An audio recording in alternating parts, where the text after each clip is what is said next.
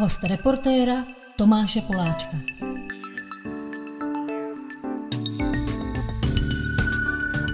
Dalším hostem reportéra v Truhlářské ulici je podle všeho nejlepší český parkourista Tomáš Zony, Zoniga. Zony, vítám tě. Ahoj, taky všechny zdravím, díky moc za pozvání. jsi přišel a já jsem se ptal, odkud jsi seš z Lanžhota, což je nejjižnější eh, moravský český eh, městečko. Jsi ročník 93. Co to vlastně pro tebe znamenalo? Dívat se na svět těma dětskýma očima v 90. letech, zrovna tam, na té čáře s tím Rakouskem. Bylo to pro tebe něčím jako specifický, že jsi zrovna z Lanžhota? Uh, tak specifický to pro mě bylo hlavně z toho důvodu, že jsem tak trošku jako záviděl těm, kteří vyrůstali v velkých městech a měli strašně moc jako příležitostí, jak se zlepšovat, kde trénovat nebo jak se cokoliv jako učit ale zároveň eh, ten můj mindset byl takový, že i přesto, že teda jsem z malé vesnice, tak můžu dokázat stejné věci jako lidi z velkých měst, protože jde hlavně jako o to nějakým způsobem fakt jako trénovat a makat na tom. A paradoxně teda teďka jsem skončil v Praze, protože od toho malého Lanžota jsem se za těma příležitostma šel a dostalo mě to až, až jako sem. No ale eh, to je přece hodně netypický eh, městečko, který je na hranici. To přináší taky spoustu výhod oproti nějakým městečkám, které jsou ve vnitrozemí. Takže byly tam nějaký ta bezprostřední blízkost eh, Rakouska? Uh, tak jako můj biologický táta, tak on je Rakušák, hmm. takže párkrát jsem se podíval jako i do Rakouska, začínal jsem s Němčinou, ale to mě jako během asi prvních dvou let na základce přešlo úplně, od té doby už jedu jenom angličtinu, takže tahle výhoda tam úplně jako pak zmizela. A Zároveň teda jako bylo super, že do Vídně to mám blízko, na Slovensko to mám blízko a do Brna to bylo blízko, takže ve chvíli, kdy jsem začal dělat parkour, bylo mi 14-15, tak Vídeň je 50 km, Brno 50 km a vlastně jsem to měl jako všude takhle kousek. No. To, je, to je pravda, že tohle bylo jako fajn kvůli tomu cestování. Ty jsi řekl biologický otec, že je Rakušan. Mě napadá, pokom vlastně si, a teďka myslím, jako pokom si tak mrštnej, skákavý, obratný, pokom si prostě jako kočka. To já si myslím, že asi jako po mámě, že uh, takhle, biologický táta, on hrával fotbal, takže jako sportovec byl. Jako slušně nějak? Uh, na nějaký takový ty okresní úrovni, jako myslím si, že to nebylo nic velkého, ale já jsem ho od čestí neviděl, takže o něm zase tolik nevím. A žije ještě? Jo, jo, jo. A ví o tom, že jsi docela úspěšný, že jsi podle mě jeden z nejlepších parkouristů dokonce na světě. to podle mě neví, to podle mě fakt neví. Tak možná si to poslechne. Umí trošku česky? Uh, ne, ne, on neumí ani, myslím, anglicky že, že máma s ním mluvila fakt jenom německy, protože zrovna to je tak půl roku zpátky, kdy jsem si říkal, že by bylo fajn ho možná jako navštívit, jenom tak se přijet jako ukázat. A ona právě říkala, že, že jeho maminka, vlastně babička, že jo, takže ta jediná uměla anglicky a jinak spolu mluvili německy, no, takže ještě si nejsem jistý, jak to proběhne, ta naše návštěva, jestli teda... Ale cítíš tam touhu, jak ho poznat pořádně? Uh, no, tak jako určitým způsobem, jo, uh, ale zároveň to není jako nic, že bych mu měl nějak něco za zlý, že, že tam třeba nebyl, jo, nebo něco takového. Spíš jsem tak jako zvědavý, no. A jako rád bych třeba mu potřás jako rukou jo, nebo něco. No, budeš šťastný, až uvidí, co si dneska kolik, teda tím pane 28. No, 28, no. No tak to budeš šťastný, co si dokázal do těch 28 let. tak já doufám, že jo. No. no a ta máma teda, ona byla sportovkyně? Uh, máma, máma byla takový ten, co jsem teďka poslouchal zase od její ségry, tak říkala, že máma byla takový ten taky, takový, nevím, jestli to můžu říct, ale takový hajzlík, který právě všude jako lozil, šplhal a uh, měla takovou tu jako svoji hlavu, takže mimo to, že takhle se jako nebála eh, jít si za svým, tak eh, dělala i nějaký snak tanec, breakdance, něco takového. A babička ještě možná tak ta dělala taky jako atletiku a basket, takže určitým způsobem ta naše rodina jako je sportovně jako založená. No. A počkej, proč mluvíme o mamince v minulém čase? No, tak jakože sportovky jo, ale žije už pořád. Není. Ano, jasně. Jo, tak jasně. jsem se lekl, že maminka ne, třeba nežije, ne, žije. Ne, ne, ne. Jenom, to... že jako dělala sport, jo. když byla malá, ale teďka už ne. No a samozřejmě, když člověk vidí, co ty jsi schopný uh, dělat za různé výkruty a lety a tak dále, tak každýho otce napadne, jestli by si vlastně přál, aby to jeho potomek uh, dělal. Uh, takže ty jsi měl to jednodušší v tom, že táta se o tebe nestaral. Takže asi spíš teďka jde o maminku, vlastně když viděla, že k tomu máš sklon dělat věci, které normálnímu člověku, člověkovi připadají hodně uh, nebezpečný, tak jak jsi ti do toho mluvila, jestli něco zakazovala, nebo to mhm. podporovala vlastně.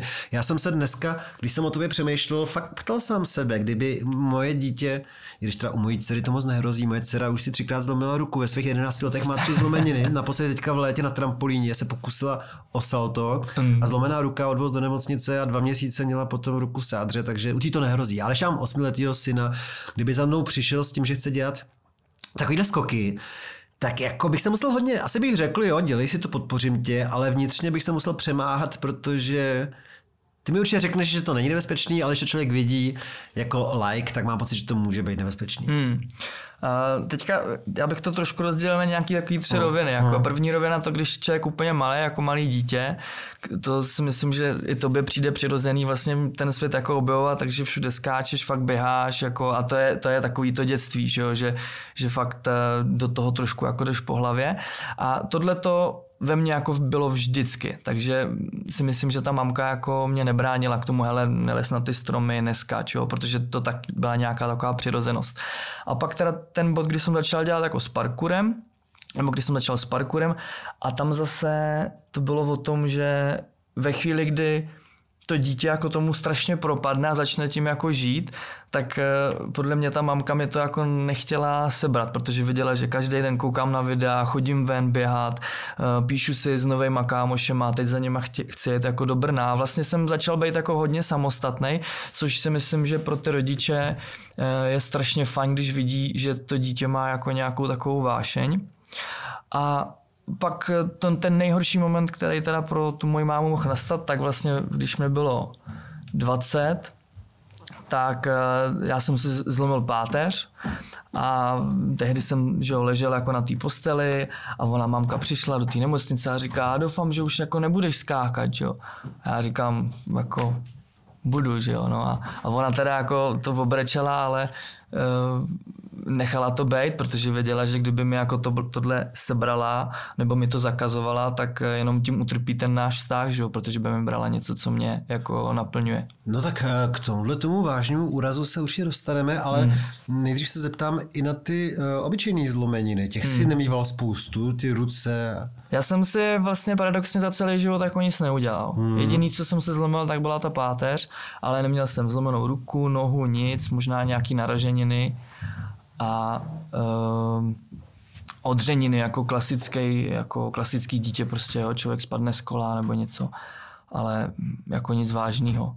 A ono teda jako na druhou stranu já si jako nemyslím, že ty zranění jsou jako něco špatného, jo? protože ve chvíli, kdy to dítě se jako malý ponaučí, zlomí si tu ruku, tak ještě v ten moment má dostatek jako energie to tělo, aby to nějak zregenerovalo a, a to dítě si zapamatuje, že je smrtelný, že se teda může jako něco stát, ponaučí se z toho a pak pokračuje v tom životu jako opatrnějc si myslím, když to třeba já do těch svých 20 se mi fakt nic nestalo a byl jsem schopný to vyhnat až do takových extrémů, kdy vlastně jsem se skoro zabil, že jo.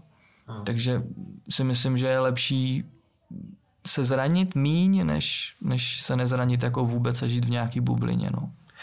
Ty seš v tom parkouru výjimečně dobrý. Myslíš, že jsi měl teda v tom dětství nějaký speciální dispozice oproti třeba svým eh, kamarádům, vrstevníkům, nebo je to prostě hmm. fakt vypilovaný? Uh, tak dispozice, je to si myslím, že byl ten vztah jako k tomu sportu jako takovej. A hlavně v kombinaci s tím mým nastavením, že když už se šlo makat, tak jsem jako makal. Jo? Když to přenesu na fotbal, tak eh, jsme chodili na tréninky, a šlo se sprintovat, to, nikoho nebaví a já jsem byl jediný, který jako běhal poctivě naplno. Mm.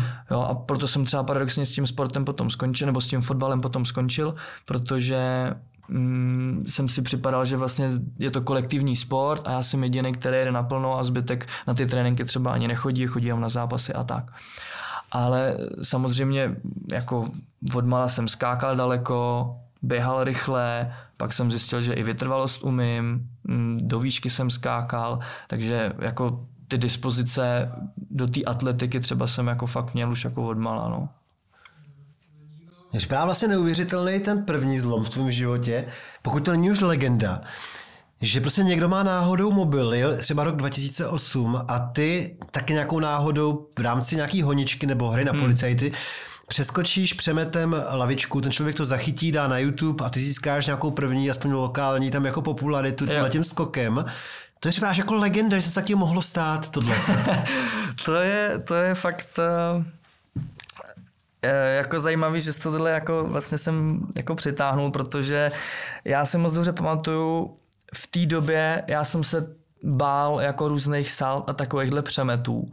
A ona to měla moje kamarádka, která byla o dva roky starší a, a já jsem jí to strašně záviděl a, a strašně jsem se toho bál. A pak nastal tenhle ten moment, kdy jsme hráli tu honičku a v průběhu té hry vlastně jsem fakt položil ty ruce na tu lavičku a přeskočil se mi. Hmm. Ta hra se zastavila, že jo, někdo vytáhl telefon, natočil to a takhle jsem se vlastně dostal k parkouru, no, že mě kontaktovali kluci vedle z vesnice a řekli, hej, ty děláš parkour. A já říkám, co to je? A oni mě vlastně do toho uvedli, jako ukázali mi všechny různé videa, já jsem tomu úplně propad, protože to bylo něco, co vlastně jsem do té doby dělal sám přirozeně, ale najednou někdo mi řekl, tady jsou různé triky, které se nějak jmenují, běh pozdě už není běh pozdě, ale je to volrán, jo.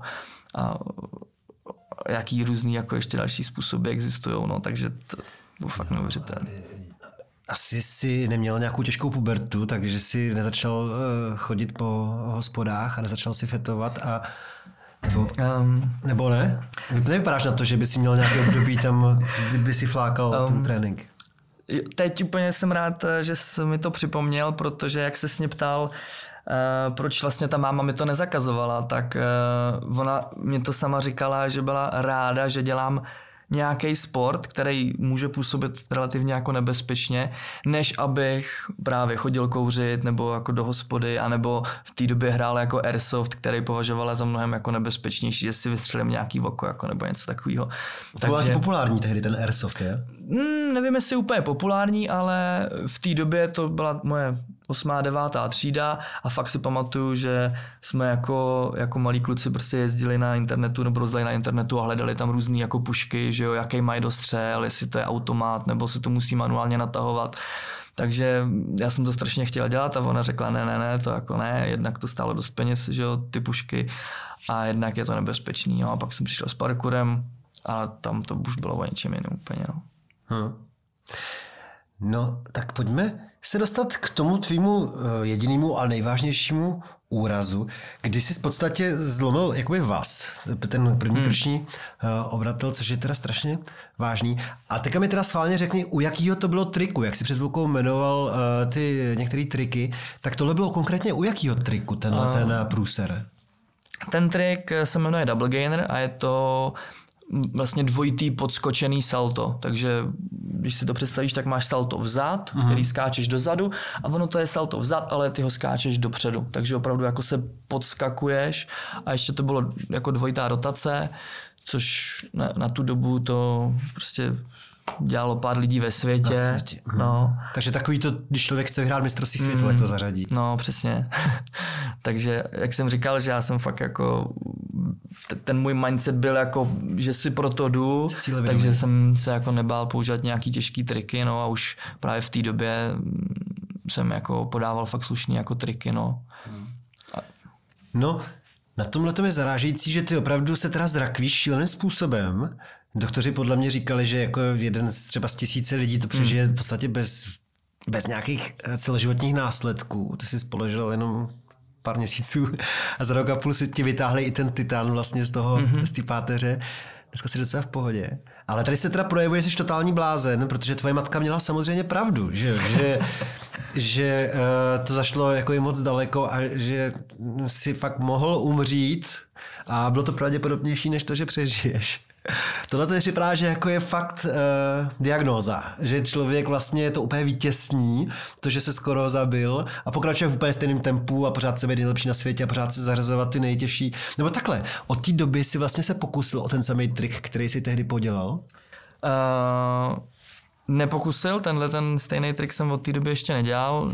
Nějak mě to ani nepřišlo jako na mysl, že bych uh, uh, musel jako teda ho skočit, abych si dokázal, že to je to, co mě zranilo a já se k tomu musím vrátit.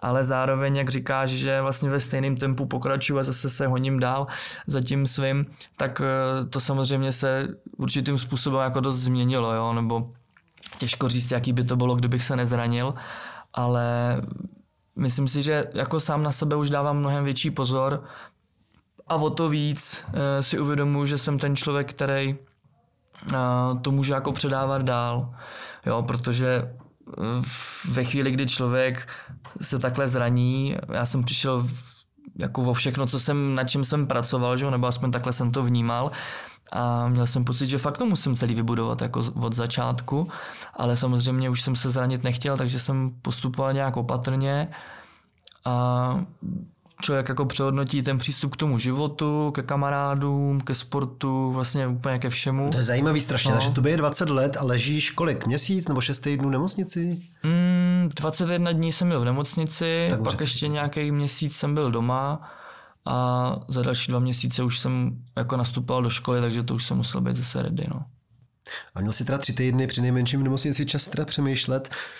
Na tom je neuvěřitelný to, že nepřemýšlíš o tom, Doufám, že neskončím na vozejku. Mm. Ale řeknu, že to mě, abych si zaskákal pravděpodobně. Ne, to, to, to, to, jako v ten moment eh, jsem přemýšlel na takovýma věcmi, jako jestli se dá cestovat časem, jestli se mi to jenom zdá, jako proč se mi to stalo, proč, proč zrovna mě jako člověku, který mm, jako se snaží spíš tomu světu jako nějakým způsobem jako pomáhat, jo? nebo těm lidem v mém okolí, že jsem jako nikdy nepovažoval člověk jako sebe jako člověka, který je zlej a ostatním jako škodí, jo? Nebo, nebo závidí.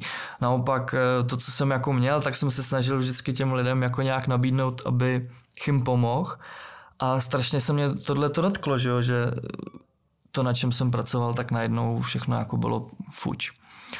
No a, a pak teda se jako uvidí, jestli ten sport člověk dělá kvůli tomu, aby byl fakt jako nejlepší a vlastně vyhrál jenom tu medaili a pak to končí, anebo jestli to dělá s nějakým vyšším záměrem, což zrovna jako uh, já vnímám, že tam ten vyšší záměr mám, protože podle mě parkour je fakt skvělý nástroj, jak uh, se děti nebo lidi, kteří chtějí dělat parkour, jako se můžou víc poznat a zlepšit eh, se jednak tělesně a zároveň teda posunout i nějak psychicky, protože pokud člověk má strach z vejšek uh, a jde do parkouru, tak sice začne na malý zítce, ale během půl roku už možná si vyleze na nějakou dvoumetrovou zeď a během pár let už se nebojí vylíst na nějakou jako rozhlednu, jo? takže tam u toho parkouru krásně jde vidět jako um, ten progres, jo? to, že člověk fakt začíná dole a postupně se jako zlepšuje. No. A když máš dneska nějaký mladý, jsi taky mladý teda, to je zajímavá otázka, jestli jsi ještě mladý. Já v rámci jsem toho, furt mladý. Ne, jasně, jsi pořád mladý, ale v rámci toho sportu. Mm. Nebo jestli už patříš mezi veterány vlastně ve svých 28 letech. Uh, jako tak, tak u nás není nikdo starší, kdo by se tomu věnoval takhle naplno jako já, co se týče třeba toho závodění. Jo. Samozřejmě jsou kluci, který relativně aktivně trénujou v mém věku, 28-30 let, ale taková ta, mm, ten pík těch, který fakt chodí každý den trénovat, tak to je tak 20 až 23. Jo? Takže jako teď v mých 28 si troufám říct, že jsem fakt jeden z těch jako nejstarších, který se tomu jako fakt věnují jako aktivně, hodně aktivně. Ale teda už dávno se stráš, i o děti nebo o, o, o své mladší prostě uh, svěřence, takže jim vždycky na začátku vyprávíš to, to svoji story, jakoby takový příklad toho, co se může stát, když člověk třeba, protože jestli já si správně vzpomínám, tak ty v tom 13. roce si byl prostě oslabený, protože si v rámci té přípravy vynechal uh, maso a podobné věci a jako hmm. zase si měl trošku hlad během těch závodů a byl si takový neúplně soustředěný kvůli tomu, že to tělo bylo po nějaký tortuře trošku vlastně během té no. přípravy. Tak eh, jako úplně tak, že bych, eh, když mě přijde na lekce nějaký děti a že bych jim jako vyprávěl ten můj příběh a, a jak mě musí jako respektovat nebo jak to bylo náročný a tak, tak to, to jako rozhodně ne.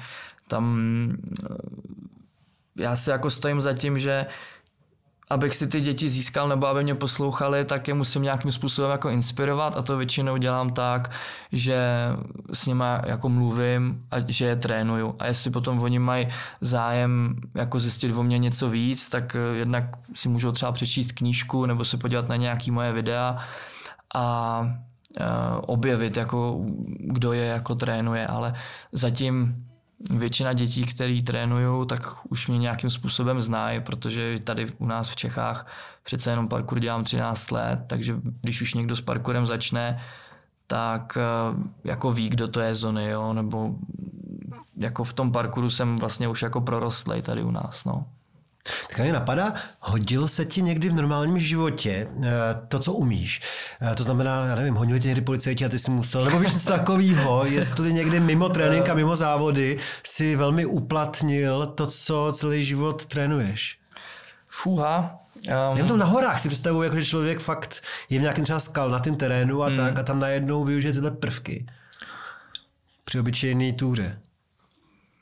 Jako těžko říct něco konkrétního, protože jak je to fakt součástí jako mě, tak eh, já už jako neříkám, že jsem uplatnil parkour, abych jako něco udělal. Já nějakým způsobem prostě jdu a tam vylezu a už nad tím člověk jako nepřemýšlí, jo? ale tak když hrajeme s dětma, jen fotbal a někam se zakopne míč, je nahoře, tak prostě vylezu jako na strom, jo? nebo vylezu na střechu.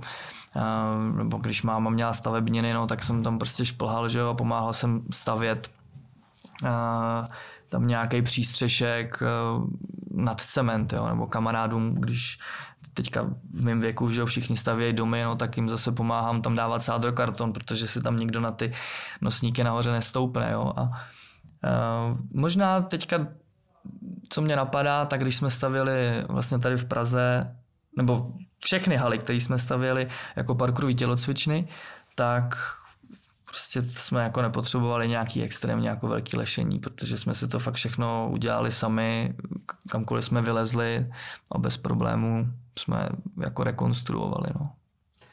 No a Láká tě teda udělat nějaký fakt jako spektakulární kousek, jako vylíz na něco, skočit z něčeho obrovského, vylíz na něco obrovského. Máš takový sen? To ne. ne? To už, ehm, nebo už možná, asi když, když mě bylo těch eh, od 14 do 18, takový ten, ta úplně ta, ta čirá vášeň pro ten sport, jako ten jako teenager v té době, tak tehdy to bylo, že jsem šel ven a viděl jsem tamhle ten skok a říkal jsem si, ježiš, to bych chtěl skočit, viděl jsem tamhle a tohle salto bych se chtěl naučit. A takhle to tam to bylo jako v té době, ale teďka, teďka už asi, jestli to je i tím životem obecně, že ty priority se trošku posouvají někam jinam a teďka už je to hlavně jako o tom, mm, podávat jako konstantně nějaký výkon, udržovat se, starat se o sebe, protože já si fakt myslím, že jako člověk, který sportuje a který se o sebe jako stará, pečuje mentálně, tak fyzicky, tak um, jako na tom světě vydrží dlouho, no. A hlavně je mu tady dobře, jako jo, protože lidi, kteří se na sebe vyfláknou, pak skončí doma na gauči, tak No, to, to, to není život pro to, mě prostě. To, no. se dotýká, myslím si, i covidu a že hmm. se o tom mluví méně, než by se o tom mluvit mělo, že eh, to byl dobrý lek, nebo je dobrý lek proti covidu, být asi mm. aktivní. A blbý předpoklad je eh, sedět doma. Mm, to je, samozřejmě teď to jako zní, že fakt každý den jako sportuju, jo, to prostě přišel covid, že jo, a vlastně přišel jsem o všechny takový ty kroužky, jako jo, nebo lekce, za který jsem nebyl zodpovědný já. A taky to bylo jako o tom, že jsem najednou seděl dva týdny doma a vlastně úplně jako v úzkosti, jako co se, co se děje, jako jo, že jsem těžký, línej, nic se mi nechce. No, si a... představit, že jsi 14 dnů, ty jsi nevyšel někam do parku prostě zaskákat. No tak když je člověk v karanténě, že jo, tak... Jo, ty jsi měl covid? Mm, ne, ne, ne, neměl jsem covid, jo. ale vždycky jsem se někde nachomejtnul, kde někdo byl, jo, takže mě poslali na 14 dní do karantény. Jo. No tak to už bylo, ježiš, jako co budu dělat. Tak všechno jsem přečet, všechno jsem uklidil, uvařil si, že jo. A, a ty nemáš doma nějakou mini tělocvičnu? Nemám, nemám. Máš malý byt? Mm, mm, mám malý byt tady v Praze, no. Tady ještě jsem nevydělal natolik, abych si dokázal koupit tělocvičnu. To je zajímavý, tohle téma vydělávání. Kdy ti napadlo, že vlastně tato tvoje vášeň by se dala i zprofesionalizovat? Um, tohle, nebo ta komerce do, do týmí vášně přišla fakt strašně jako postupně. V 2010 eh, jsme založili s klukama takový první, dá se říct, komerční tým. Někdo mě oslovil, řekl, hele Zony, skáčeš dobře, pojď k nám do týmu. Já jsem se k ním tehdy připojil, my jsme šli do talentu. Jak jste dopadli? V tom Československu má talent. Jsme postoupili, to byl fakt velký úspěch, strašně se to líbilo, ono to bylo taky vtipný, uh, takže nás poslovili dál. Ale z toho dalšího kola už jsme nepostupovali. Už přeruším, něco napadlo. Ne, nevyhrál nějaký Zoniga nějakou konkurenční eh, talentovou show, nějaký zpěvák? Jo, jo, jo, Jirka Zoniga, no. A to, X- to není X nějaký příbuzný. Tak vzhledem k tomu, že můj biologický táta je Rakušák a táta Zoniga, což jako je táta, který mě vychoval, který mu říkám táto, tak eh, ten je s ním. Um, Fakt? Nebo bratranci nějaký, nebo něco Nějaký takový. kolena tam jako, jo. Protože on je, viděl on je i z Lanžota, že jo, Jirka. No takže fakt? to je tam prostě, těch Zonigů tam je víc, no. Takže ty ho znáš osobně? Já jsem ho neviděl, Jo. můj táta ho zná. Jo, to je a- dobrý. Ale um, moje jako biologicky já s ním nemám nic společného, že jo. No dobrý, ale zajímavý, že někdy v podobné době on vyhraje talentovou soutěž Jo, jo, jo, a ty jo. postoupíš do finále nebo kam? Já nevím, co to je, to bylo nějaký, jak tomu říkali, to druhý kolo. No ale bylo to dobrý, pomohlo vám to, to bylo ještě před tím zraněním. Ano, Člověk ano. myslel, že mu narostly křídla možná, ne? Že se mu dařilo všechno. No to, tak ježiši, to, když jako v 18 jste v televizi, teď najednou postoupíte dál a teď ze všech stran se na vás hledají lidi, gratulujou jako jo, 200 žádostí jako o přátelství na Facebooku a v té době jako to bylo strašně moc, že jo, jako to člověk měl tam svých 50 a najednou přišlo Já dalších jsem neměl 200. Facebook v té době. No. Takže přesně jak říkáš, jo, že v, v, na tu dobu to prostě bylo strašně moc, jako v 18 televize, jako v zásadě jako člověk měl pocit, že je slavný. Takže ty jsi ještě na střední škole už vydělával. No, ten talent nebylo nic, co by nám vydělalo nějaký peníze. Ale zvali si vás možná někam na Tam výstup? si nás pozvali, ano, to, to oni nás oslovili. A Já takhle to nemyslím, že to, že jste byli v televizi, vám otevíralo dveře Ano, ano. někam jinam, abyste to předváděli někde. Jo, jo, jo. Na základě toho právě nám řekli, hele, pojďte nám udělat show tady na nějaký maturiták. No a my jsme v té době za ten maturiták dostali třeba trojku, tři tisíce, skákali jsme čtyři, tak já nevím, kolik to vyšlo, 800 třeba dostal každý. A my jsme si říkali, ty, to je fakt hustý, jako za pět minut 800 na ruku, jakože dream job prostě, jo. No a to byly, to byly první peníze, které jsem se takhle vydělal, s, s tím, že jsem vlastně skákal, dělal nějaký salta, lidi to bavilo. A já jsem za to dostal 8 kil a šel jsem úplně happy jako domů, no. A nějakou, nějakou dobu jsme to dělali takhle hlavně s těma show a pak to byl rok 2013, to kdy, bylo to zranění? kdy jsem se zranil a zároveň v ten stejný rok teda jsme udělali první parkourový tábory. Tam tehdy bylo 50 dětí, Uh, takže vlastně další takový level, že od těch vystoupení už jsme to posunuli dál do toho, že tak jo, tak pojďme předávat jako to, co umíme dál a říct si za to nějaký peníze. Protože zároveň parkour jako takovej eh, byla jako určitá filozofie a neexistovalo, že by za tréninky jako někdo platil. Jo, to prostě ne, takhle to jako nebylo. Takže ten rok 2013 byl takový zlomový, že jsme vlastně si řekli OK, ale chceme se tím živit, chceme to dělat, eh, jako aby jsme nemuseli jít dělat někam do továrny, takže hold jako musíme k tomu přistupovat takhle. Řekneme se za to peníze, ale budeme to dělat prostě kvalitně. Jo? Takže jsme začali s těma táborama, pak přišly workshopy, až nakonec 2016 jsme postavili vlastně tělocvičny, kde eh, v InMotion Academy, kde teďka vedeme um, parkourové lekce ve čtyřech městech po celé republice. Takže to už je velká firma.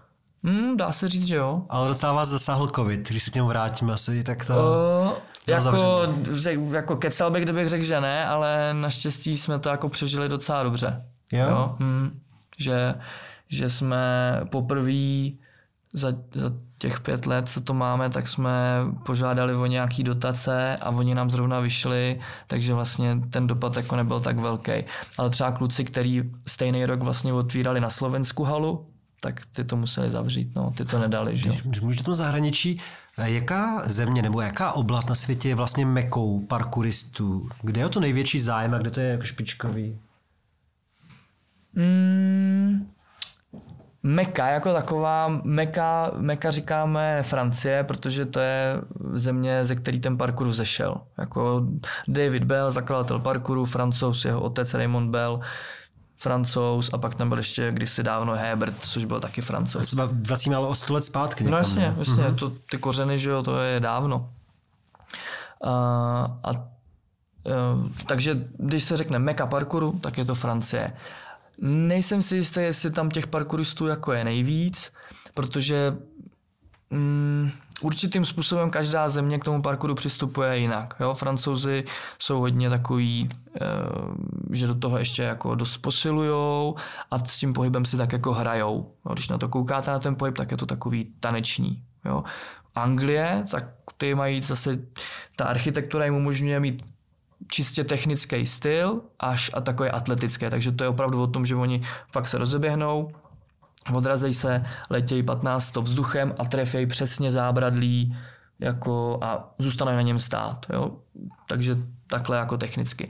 Rusáci, tak tam prostě to asi každýho napadne, jak to vypadá tam, tam úplně bez hlavě, že jo, běhají prostě po panelákách, skáčou klidně z desátého patra a zároveň Počkej, jak nemají strach. jak to myslíš? No třeba do, třeba do sněhu jako. Jo, že to prostě to napadne jako... A to se dá si- přežít? No dá, no. Oni si prostě tam takhle na, udělají kopu, že jo, sněhu a prostě z desátého patra to pošle jako dolů a, a tak. A teď jako jenom příklad, jo, neříkám, Jo, že to dělají všichni parkouristi, jo.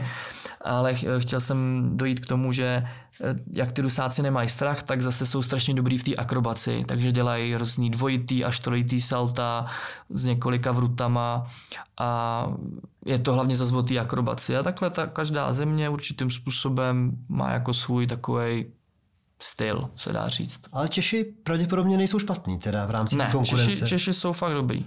A zároveň asi to je daný tím, že fakt máme vlastně všude kousek, jak jsme že jo, srdce jako Evropy, tak eh, máme jednak lidi, kteří jsou šikovní eh, v, tadyhle, tý, v tom tanečním stylu v uvozovkách, my tomu říkáme flow.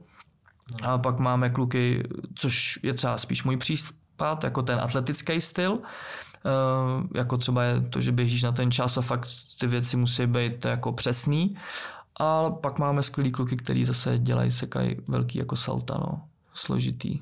Hele, Takže takže ty třeba si nikdy neskočil z vysoký, opravdu, vysoký výšky. Hmm, ne, já to nejsem toho úplně zastáncem, já jako bych neřekl, že to je úplně parkour. Jako když jsme byli malí, tak eh, prostě jsi to viděl v televizi, že jo, takže si šel skočit z nějaký garáže a tak. Mm, Ne, že by se u toho jako někdo zranil, vysloveně to jsem nic takového neviděl, ale jako nemyslím si, že to je dlouhodobě udržitelný, když člověk se o sebe jako nestará. Jo, když člověk fakt posiluje a má za sebou 13 let, tak já, když musím, tak jsem schopný prostě ze čty- čtyř, možná i pěti metrů jako skočit. Jo. Ale není to nic, co bych jako potřeboval dělat. Jo. Tohle mě neláká. Mě fakt baví to, když se rozeběhnu, letím těch 15 stop a trefím přesně to místo, který jsem si předem jako určil a zůstanu tam stát. To je zajímavé, že mluvíš v těch stopách. Já si to nevím převíst teďka hlavě, kolik to je vlastně, jaká to je Eh, vzdálenost. V stopách mluvím, protože parkouristi stopujou, že jo, my netáháme sebou žádný metr a tak, takže vysloveně, když přijdeš na nějaký místo, tak jdeš jednu nohu, druhou, třetí, čtvrtou a odstupuješ si tu vzdálenost a pro nás to má jako mnohem jako větší tu, ale tak kolik může být 15 stop, nevím, 3-4 metry, něco takového. A skočíš na nějakou hranu? Nebo Třeba hrana, zábradlí, no, větev, záleží, kde trénuješ. No. Hele, eh, pro tebe je hrozná škoda, že jak ten čas letí, tak asi se ti vzdoluje možnost, že by parkour se dostal na program olympijských her, ne? Hmm. Já jsem si myslel, že to, nějaká šance tam bude, že teďka v Tokiu vlastně, eh, kdyby nepřišel covid, tak už jsme tam měli být, už jsme to měli mít jako ukázkovou disciplínu. Já jsem, Jenom covid vám to takhle zrušil, jo? To je škoda. tím, že, tím, že jsem právě jeden z té reprezentace český, tak uh, jsme měli na ty závody jet do toho Tokia. Covid to zaříznul, takže oni zrušili všechny ty ukázkové sporty, nechali tam jenom ty olympijský. A um, protože V Paříži asi, tam budou jaký trampolíny, to je podobného, ale vy v Paříži nebudete. Mm-mm, ne. Mm, Řešilo se, že budem, ale teďka ta situace s tím parkourem je taková složitá, protože um, se do toho teďka zapojila gymnastická federace, takže parkour jako takovej má nějaký svoje orgány, který zaštiťuje, ale není to na takový úrovni, jako je třeba FIG, což je Mezinárodní gymnastická federace. A FIG teďka přišla a řekla, hele, parkour vypadá podobně jako gymnastika, takže od teď parkour je gymnastika. A my chceme parkour dostat na olympiádu. Takže začali tomu dávat nějaké svoje pravidla, začali to nějakým způsobem spravovat. A do toho se teda připojila ta, ty jiné organizace, ty jako čistě parkourový a řekli ne, ne, ne, takhle ne, tohle jako to, co vy děláte, to není parkour. No a že olympijský výbor řekl, dokud se ty dvě organizace nedohodnou, tak prostě parkour na olympiádě nebude. Což je strašně těžký, protože mm, parkouristi nechtějí být označovaný jako gymnasti, protože to je fakt úplně jiný sport. A myslím si, že ani gymnasti jako nemají úplně rádi nás, že my jsme takový jako víc free, eh, jako volnomyšlenkáři a gymnastika je taková jako striktní, musíš makat, sekat a tak. No. A ty podle mě taky musíš strašně makat, ne? Nebo to, to je možná zajímavý, jak ten trénink eh, vypadá. To asi není tak, že si vyběhneš ven a skáčeš si přes lavičky a... Mm to, to je právě to, co mi jako na tom parkouru vyhovuje, proto jsem, jak jsem říkal, že jsem odešel z toho fotbalu, že Uh, prostě, jestli chceš být dobrý v parkouru, tak to záleží jako čistě na tobě. Jo, samozřejmě jsou lekce, kde ty trenéři už v dnešní době jako z tebe vytáhnou to nejlepší, ale jako vždycky, když chceš být nejlepší, tak eh, musíš trénovat navíc. Jo. Musíš posilovat hodně teda. Tak já třeba mám kondiční tréninky, Um, takže chodím většinou nějaký sprinty, nějaký plometrické cvičení na odrazy a tak. A kombinuju to s tréninkem technickým, což je normálně, že jdu trénovat jako parkour. Takhle mi to jako vždycky vyhovovalo, takže si držím určitým způsobem tu svoji lehkost, kterou mám a do toho um, jako zvyšuju tu sílu, což je pro mě jako Je to důležité no. být lehký. No, v tom, v tom parkouru, nebo hlavně v tom závodění, tak mi přijde, že jo. Protože jako člověk, když proto jsem mluvil ještě o tom, že jsem dva týdny jako se válel doma a pak člověk strašně stěžkne. Jako, a najednou nejde už nic, jako ani odrazit, ani jako skočit, ne prostě.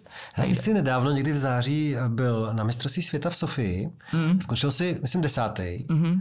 A teďka před začátkem eh, natáčení si mi říkal, udělal jsem tam spoustu chyb. Mm-hmm.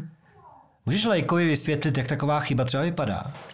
Tak ta nejzávažnější chyba jako taková, tak to už jsem udělal ještě předtím, než jsem do té Sofie vůbec jel, protože uh, celý prázdniny, ono to bylo v září ta Sofie, takže celý prázdniny přišlo nějaký období pro mě, který jsem trávil jenom tím, že jsem fakt od rána do večera čet, že jsem furt čet jenom nějaký knížky a eh, tady v Praze eh, trošku jsem jako se cítil sám, že, že všichni ostatní někam odjeli nebo měli spoustu práce, já jsem ty práce tolik jako neměl. Byl jsi nějaký posmutnělý? Tak, no, trošku občas to jako na člověka prostě přijde. No, Byli nějaký holce? Ne, to ne, to ne, to ne. Ale... Co jsi čet?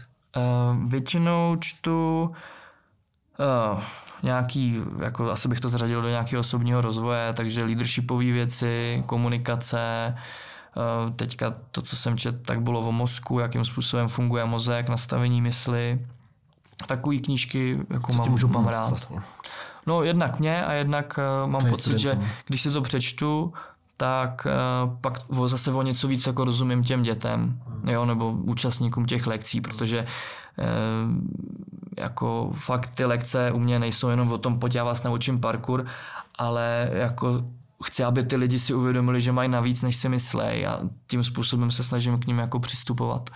Čili na konci toho srpna, dejme tomu, jsi byl lehce posmutněný, hodně si četl. Hodně a... jsem čet a to znamená, že když člověk jako dva uh, měsíce vynechá trénink, tak samozřejmě se to jako nějak projeví, že jo? Takže v, tý září, v tom září jsem přijel do té Sofie a byla jako fakt těžká dráha a těžká tím způsobem jako kondičně, že člověk skákal z velké výšky, dopadal a už se musel odrážet jako na další skok, takže neměl uh, žádnou šanci k tomu jako absorbovat ty dopady, protože ve chvíli, kdy z dopadu hned skáčeš dál, tak je to o to náročnější, jo, že ty svaly jsou v mnohem větším přepětí.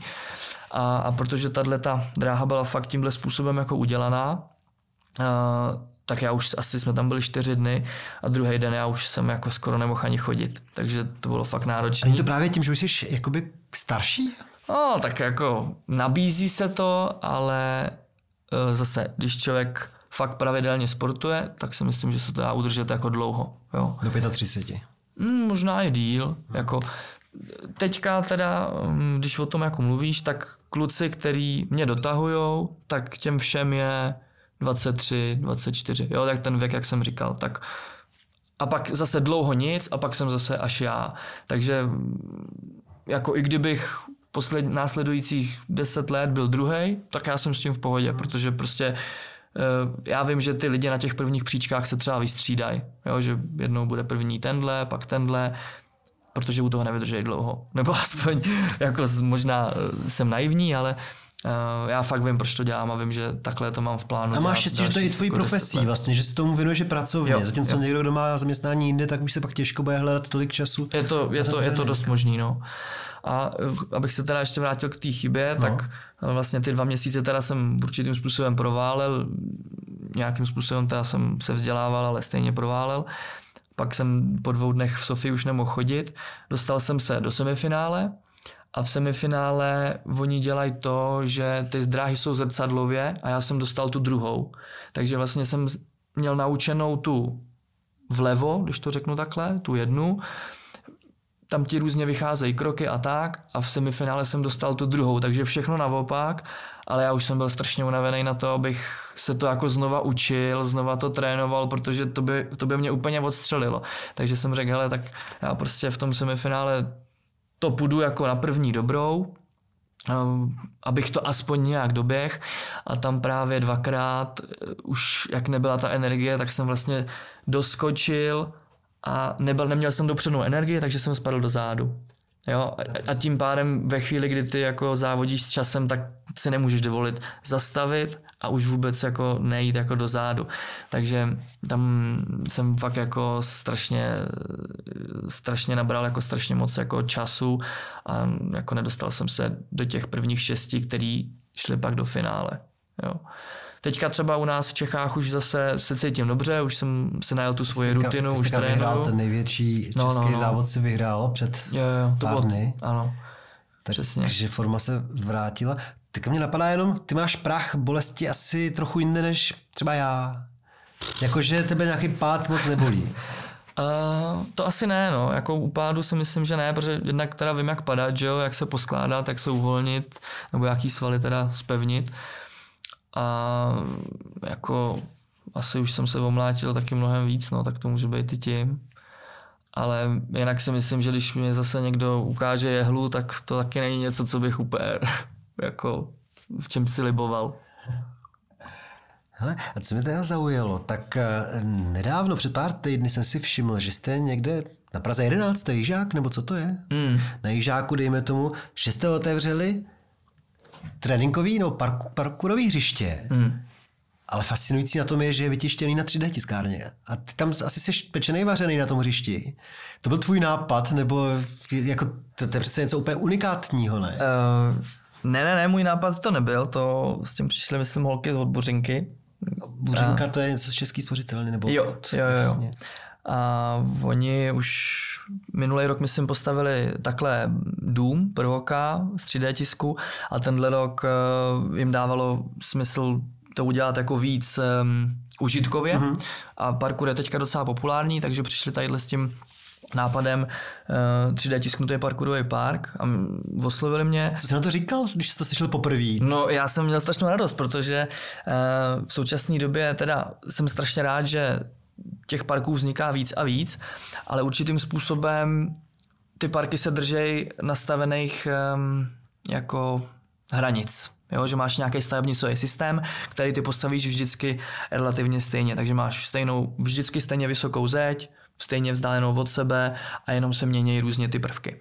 A tenhle ten 3D tisknutý parkourový park tak eh, nabídnul úplně nové možnosti, takže najednou už to není jako mm, do čtverce, nebo jako ostrý úhly, ale už je to kulatý, eh, různě vysoký zdi, různě zakulacený trubky do různých dalších tvarů, který pro nás eh, jsou jako skvělý, protože um, teď něco třeba, co říkám jako na lekcích, že pro mě jako není důležitý ten jeden stejný skok skočit stokrát, radši 50krát skočím každý jiný, jo, a na tom prostě se teprve člověk fakt naučí ovládat to svoje Takže tělo. tohle je jako pestřejší než ostatní.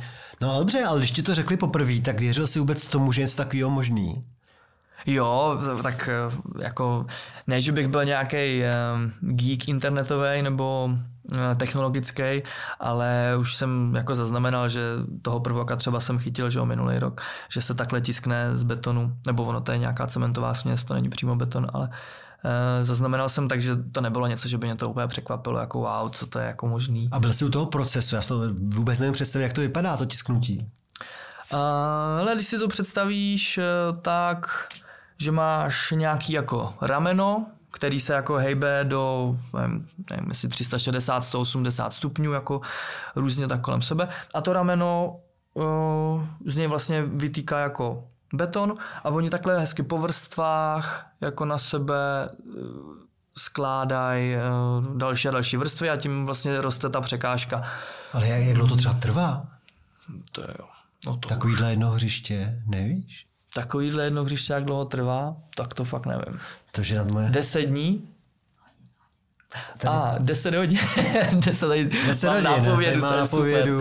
No, tak uh, Eh, přivez- 10 hodin, 10, přivez 10 s hodin trvalo, než to vytiskli. To je strašná rychlost. No je. Takže teďka oni můžou vzít ten, eh, to rameno a postavit to sami někde jinde.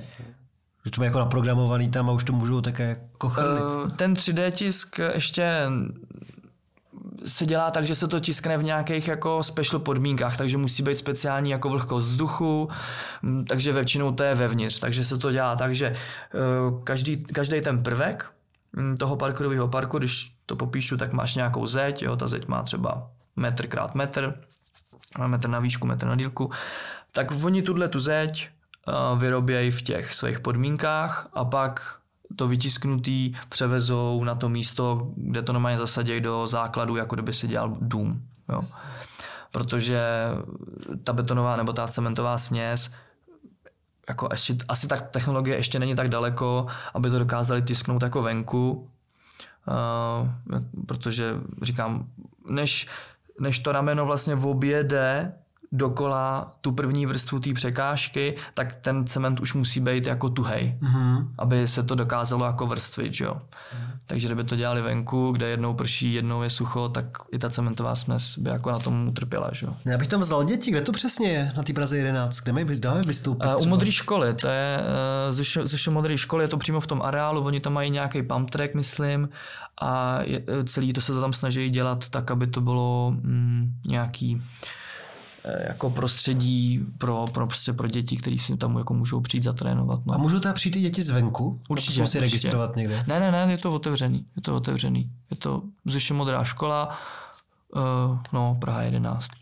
Takže když hodíš do Google Zeše Modrá škola, tak to tě tam navede. A tam tě často můžou lidi potkat?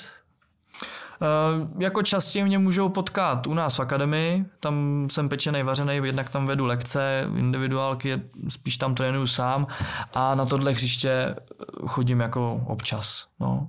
Protože ono to není zase tak velký, takže jak jsem mluvil o té pestrosti, tak uh, jednou jsem tam, jednou jsem v jiném parku, jednou jsem u nás, jednou jedu třeba do jiného města, takže si to představ tak, že fakt jako se na to hřiště dostaneš jednou za čas, protože než objedeš ty všechny ostatní, tak eh, to za nějakou chvíli trvá. Hele, ještě napadlo, ty jsi vystudovaný tělocvikář. Hmm. Dělal bys to na základce třeba? Ty, já si myslím, že jo, jako kdyby mě za to dobře platili, tak si myslím, že bych to jako dělal. Čili za současných podmínek asi ne, protože to ještě není adekvátně zaplacený, když to člověk chce dělat pořádně. Jo, já si jako myslím, že takhle. Záleží na tom, kdo to dělá. Jo, jsou kluci, kteří jsou jako, nebo kluci a holky, to je fuk, učitelé, takhle to schrnu, učitelé, který jako fakt na sobě makají a s těm dětem předávají nejen to, že naučí matiku, ale i to, že prostě fakt je vypustí do toho života s tím, že existují jako slušní lidi a že to nemusí být jenom o tom, budeš dělat tohle, protože jsem ti to řekl a nechci, abys přemýšlel. Uh, tak ty lidi, kteří takhle na sobě makají, tak ty si prostě stoprocentně za, zaslouží víc peněz. Pak jako samozřejmě se nabízí, že tam jsou i lidi, kteří třeba tímhle způsobem jako nepracují, ale to asi je jako v každém jiném odvětví. Prostě někdo jako do toho dává všechno, protože to cítí jako svoji životní misi a, a někdo prostě se tam přijde odsedět. No. no to je jasný, ale spíš by o to, jestli když si teda uh, několik let svého života strávil studiem toho oboru, hmm. jestli někdy nemáš chuť být v čele nějaký jako revoluce tělocvikářský, jestli nemáš někdy chuť vlastně ukázat lidem, prosím vás, musíme to dělat jinak, aby ty děti doopravdy pochopili, že ten uh, pohyb je strašně důležitý a aby se ho nebáli a naopak, aby ten hmm. pohyb vyhledávali. Protože zatím to asi moc nefunguje, za nás to nefungovalo vůbec před 30 lety, tak to vedli ty tělocviky, matikářky a podobně, to ani nemohlo fungovat. Možná dneska je to podobný, si myslím. Mm-hmm. Uh, tak ta revoluce, o které ty mluvíš, tak uh, do určité míry vlastně už uh, na ní pracujeme. Jo? Jak máme tu firmu, tak tam k těm dětem přistupujeme tak, jak si myslíme, že by jako, nebo že to je Jistě, správný, že by ale to, to jsou jako děti, kteří mají zájem dělat něco navíc. Já si bavím hmm, o všech dětech, kteří chodí na základní školu. Nemluvím ani o střední, tam to všichni už tam to všichni flákali. Rozumím. Um, na těch základkách jsem nad tím přemýšlel tak, že by mě dávalo smysl, kdybych eh, tam jako přijel, udělal nějaký workshop nebo nějakou přednášku, těm dětem vlastně to představil, měli možnost si mě jako poslechnout a oni by pak jako usoudili, jestli to je třeba něco, co stojí za zvážení, ať už je to ten parkour nebo nějaký přístup k tomu životu, o kterém jako často mluvím. Ale zase, kdybych trávil uh, x hodin jako týdně uh, jako na základce, tak si nejsem jistý, jestli by mě to pak, jestli bych nevyhořel. Jo? Protože to, co dělám teď, tak mě hodně vyhovuje v tom smyslu, že vedu lekce, individuálky, trénuju sám sebe, hraju divadle, dělám kaskadéřinu, píšu knížky, uh, učím lidi, jak trénovat parkour dělám přednášky. Takže mě to baví, protože je to pestrý a furt si držím takovou tu svoji energii, kterou vnímám, že je fakt jako důležitý, důležitá pro to, abych to mohl předávat dál. A uh, ta základka mm, od rána od 8 do 12, každý den 4 hodiny tělocviku. Nevím, no. No, ale to vystudovaný mě... to máš, takže jednou možná hmm. uvidíme. No, ty říkáš strašně zajímavé věci, kaskadéřina, divadlo. Na to bych si ještě zeptal, ale v tuhle chvíli ti poděkuju za rozhovor, protože ten zbytek už necháme pro naše podporovatele, který e, jsou tak laskaví a posílají nám nějaký peníze přes patreon.com. Takže Zony, moc krát děkuji, že jsi přišel a vydrž mi tady ještě pět minut na další povídání. Super, díky moc.